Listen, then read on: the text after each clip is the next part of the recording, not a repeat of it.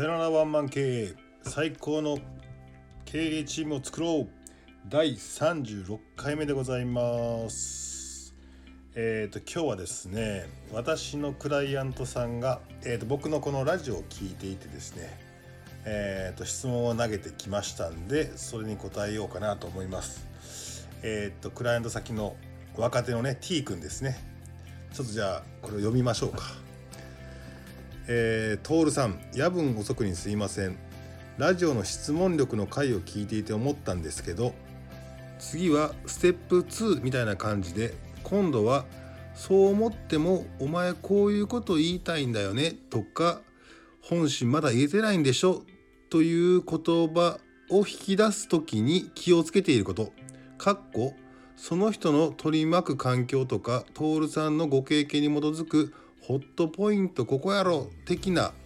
そんな時どんなことを考えて質問をしているのかをお聞きしたいですと。徹さんの相づちみたいなところにも通じるので教えていただきたいですということでね、まあ、文章的にね何を言ってんだっていうことなんですけど僕ちょっと理解できちゃったんですよね。あのえー、とこれ説明するとね多分こんなことなんちゃうかなと。で前回ね質問の回っていうのが何回目やったかなあったと思うんです。えっ、ー、とその時に僕が話したのはこれ、ね、質問の天才になろうっていう回ですね。話したのはなぜ質問力が大切なのかっていう風な話で、えー、とそれを僕はどういう風に使ってますよっていう風な話を多分したんですよ。で多分彼の質問はそれどうやってそれできるんですかって質問だと思っててあの僕がいつもそのクライアント先に行った時に、えーと、自分がいろんな人に質問していろんな回答を導き出すのを多分見てなんで質問が大事なのは分かったんだけども山根さんがやってるのは分かったけどもそれどういうテクニックとかどういうやり方でやってるんですかやり方を教えてくれっていう話なのかなと。いうふうに思ってますのでこの36回目はね質問の天才になろうテクニック編ということで、えーと、テクニック編をお伝えしたいなと思っていますがこれね僕実はね自分もねあんま考えたことなかったんですよ。体系的にねそのことをね教えることがなかったので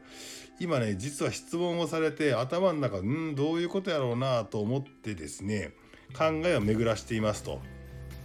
そういうところからいくと普通の人の質問まあ普通の人の質問をやって出す結果と僕が質問をして出す結果っていうのは何が違うのかというと普通の人の質問はその人が、えー、思っていることをちゃんと聞けるとかっていう状態の質問のレベルねなんですけど僕の質問っていうのは相手さえもが気づいていなかったことを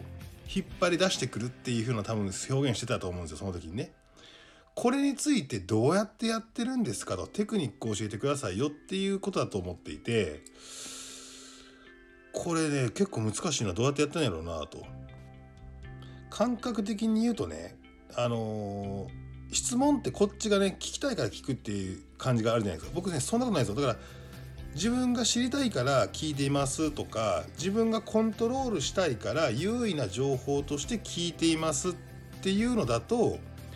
なんか相手が顕在化している思っていることしか喋ってくれないんですよ。だけど僕がやってんのはあの相手が本来絶対今気づいた方がいいよねっていうことの気づくことをサポートしているっていう感じなんですよ。多分ね僕勉強してないけどコーチングっていうのは多分こういう感じだと思っていますと。なんか質問には2つあって、えーと、自分が興味があって聞きたいことの質問、まあ、それはそれなりにやりますよね。それも必要。だけど僕がやってるのは自分が聞きたいわけじゃなくて相手が本来の自分がやりたいことに気づくような質問を投げかけてるっていうことなんです。じゃあこれもうすげえ難しいね。どういうことやと。これなんとかね図解できへんかな図解できへんかなと思ってね僕のねデータベースにあるねいろんなこうフレームワークをね考えてみたら1個ありましたわ。あのジョハリの窓っていうのあるんですよ。ジョハリの窓。これねまた分かりにくいと思うんで今回のねえー、っと写真はねジョハリの窓の写真にしときます。これ見てねあの見ながらねえー、っと聞いてもらえると分かりやすいんだけども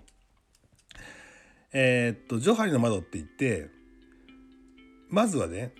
自分が知っていて他人も知っている解放の窓っていうのがありますよと。これ言ってる意味わかりますか？自分も知っててね他人も知ってるっていう自分っていうのあるじゃないですか。そこをね解放されてる窓解放の窓っていう。で次は自分は知ってる自分自身では知っているんだけど他人にまだ気づかれてないというのを秘密の窓っていうんですね。で逆に自分はね気づいていないけどね他人には知られちゃってる知っちゃってるっていうのはこれね盲点の窓。自分からしてみたら盲点じゃないですか。盲点の窓。自分は気づいてないんですよ。でも他人には気づかれてる盲点の窓あるやん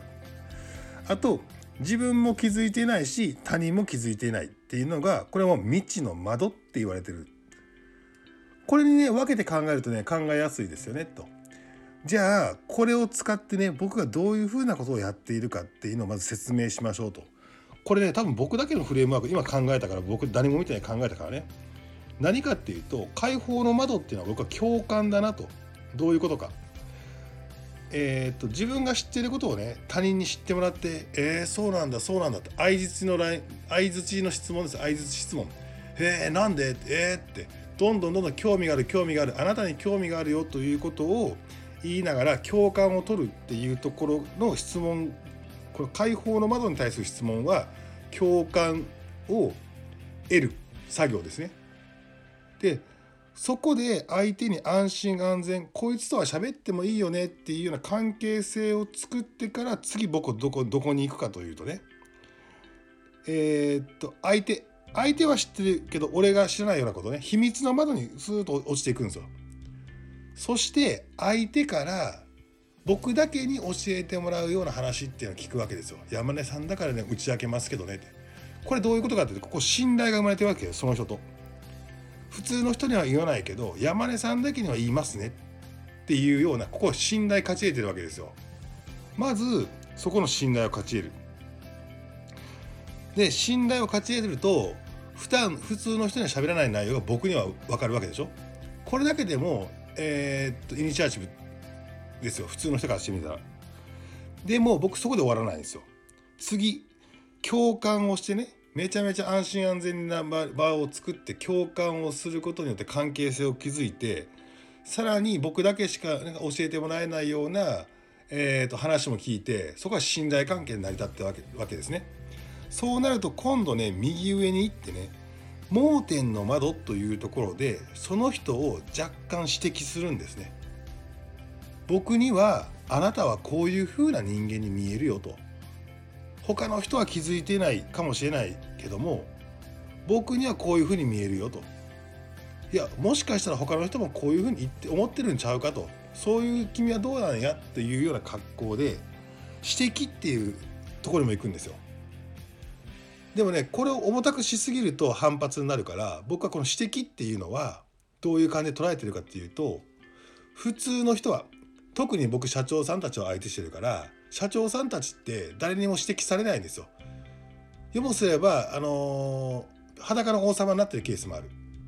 だから僕あえてこびることなくここ自分は気づいてないけど社員さん全員気づいているその社長の特徴とかねやっぱ指摘するんですよあえて。あえて指摘するとそこに「いや誰にも言ってくれへんけど言ってくれてありがとう」と本気で俺のこと考えてくれるのは山根君だけやというような山根さんだけですというような絆みたいなものができるんですよ。でここで終わらない。ここはねまだねその人が気づいていない、えー、ところにも到達してるんですよ。僕が気づいてほしいのは最終的に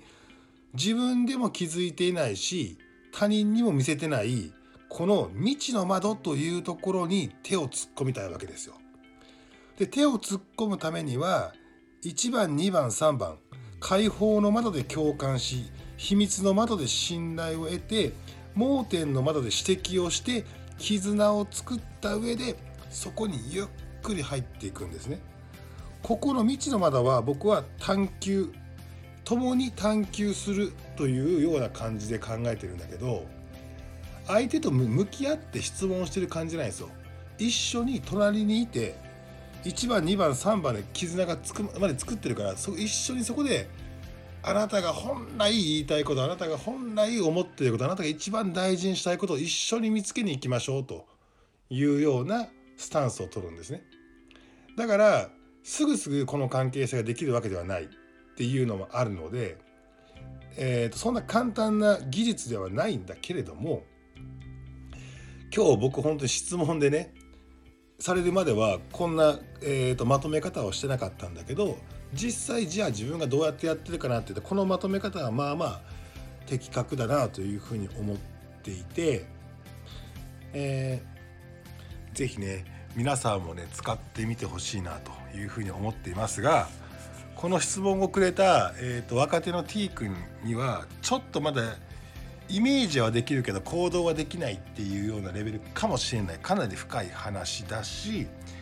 えー、っと一番のね解放の窓で共感取ることはできてもあなただけに、えー、っと秘密をね喋ってくれるような信頼まで勝ち取るっていうのは結構難しいしその信頼を勝ち取った上で、えー、と盲点のところっていうのを指摘するっていうところの仕方も実際はあるから何とも言えない。あと未知の窓の探求のフェーズに行った時に本当にそこまですっごい潜って潜っていく作業だしそこが本当にできるのかというと普通の人はなかなかできないからここに関して言ったらやっぱり僕は学んでないけどコーチングっていう技術を学んだりだとか、えー、相手のその重たいものを一緒に探求いけるだけのその経験というか知識というか胆力みたいなものがあるかどうかっていうのはすごく重要なのかなというふうに思うので、まあ、テクニックだけじゃなくてかける人間性とか本質が分かるっていうのは、まあ、絶対大事なんじゃないかなというふうに思います。だから今日ね真面目な話ね全然面白くないなと。笑いの一つもなかったなというのが反省でございますがえー、っと今日第36回目「質問の天才になろうテクニック編」ということでお送りいたしました。皆さんお願いがあります。コメントをください。めちゃめちゃやる気になるんです。いいねもください。めちゃめちゃやる気になるんです。よろしくお願いします。